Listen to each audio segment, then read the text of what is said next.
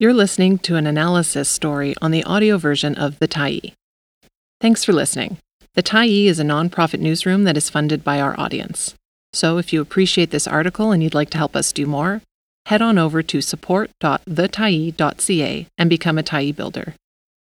You choose the amount to give, and you can cancel anytime. Why BC needs a climate fund for First Nations. By Lisa Akinyi May, March 21, 2023. COP27 ended in November with a historic agreement to establish a loss and damages fund to address the impacts of climate change on the most vulnerable nations. Given the disasters BC has faced over the last couple of years, is this a model the province could draw on to support historically marginalized communities that bear the brunt of the climate crisis? For 30 years, so called developing countries have asked for a loss and damages fund to help them deal with the unavoidable economic, cultural, and human losses attributed to climate change. And for 30 years, so called developed nations have refused to entertain talks of what some dub climate reparations. This is why the Loss and Damages Fund is seen as one of the few successes to emerge from COP27. With this fund, countries like Pakistan, Kenya, and Vanuatu that have suffered climate induced losses from floods, droughts, and rising seawater will receive financial support. The idea is that countries that have historically contributed the most to climate change will compensate those that have contributed the least. We can find parallels to the realities of First Nations here in BC. Although these First Nations have contributed the least to climate change, they are already suffering the most severe impacts and will likely continue to do so as climate impacts worsen. Two years ago, when a wildfire destroyed 90% of Lytton, then Nlaka'pamux Nation was severely impacted. Last year, when a record breaking drought struck, thousands of salmon died in Heiltsuk territory, depriving the community of its traditional food and a foundation of its culture. And there can be no doubt that BC, as an oil and gas exporting province in one of the countries with the highest per capita and historic emissions in the world, has contributed to climate change. A loss and damages fund akin to what was negotiated at COP27 could help BC fulfill its moral obligation to acknowledge the vast inequities of the climate crisis. At COP27, the climate minister for Pakistan, a country that has experienced devastating floods, said this is not about accepting charity. This is a down payment on investment in our futures and in climate justice.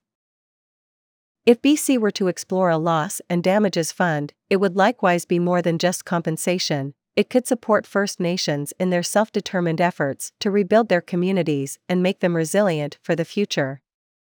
The rest of Canada would benefit from learning how to adapt to a changing climate. There is no shortage of ideas from First Nations on how to tackle the effects of climate change. For example, one of the communities making up the Nlaka'pamux Nation in the Lytton area has developed an adaptation strategy to preserve water resources, deal with forest fires, protect traditional foods, and support self sufficiency. As Lytton awaits compensation from the federal and provincial governments to rebuild infrastructure after the wildfire, the story does not end here. These kinds of human induced climate consequences, some of which are irreversible, will continue to happen with increasing frequency and severity. Can BC afford to set up a loss and damages fund? The answer is a resounding yes. A recent CCPA BC report found that if the province wants to increase public spending to tackle big challenges, it has the economic capacity to do so. Alternatively, a loss and damages fund could be financed from a share of BC's carbon tax revenues. The tax is set to reach $170 per ton by 2030.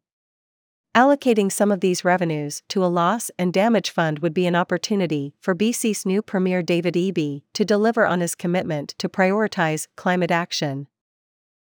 Thinking about the parallels between global and local climate inequities is an important part of climate justice.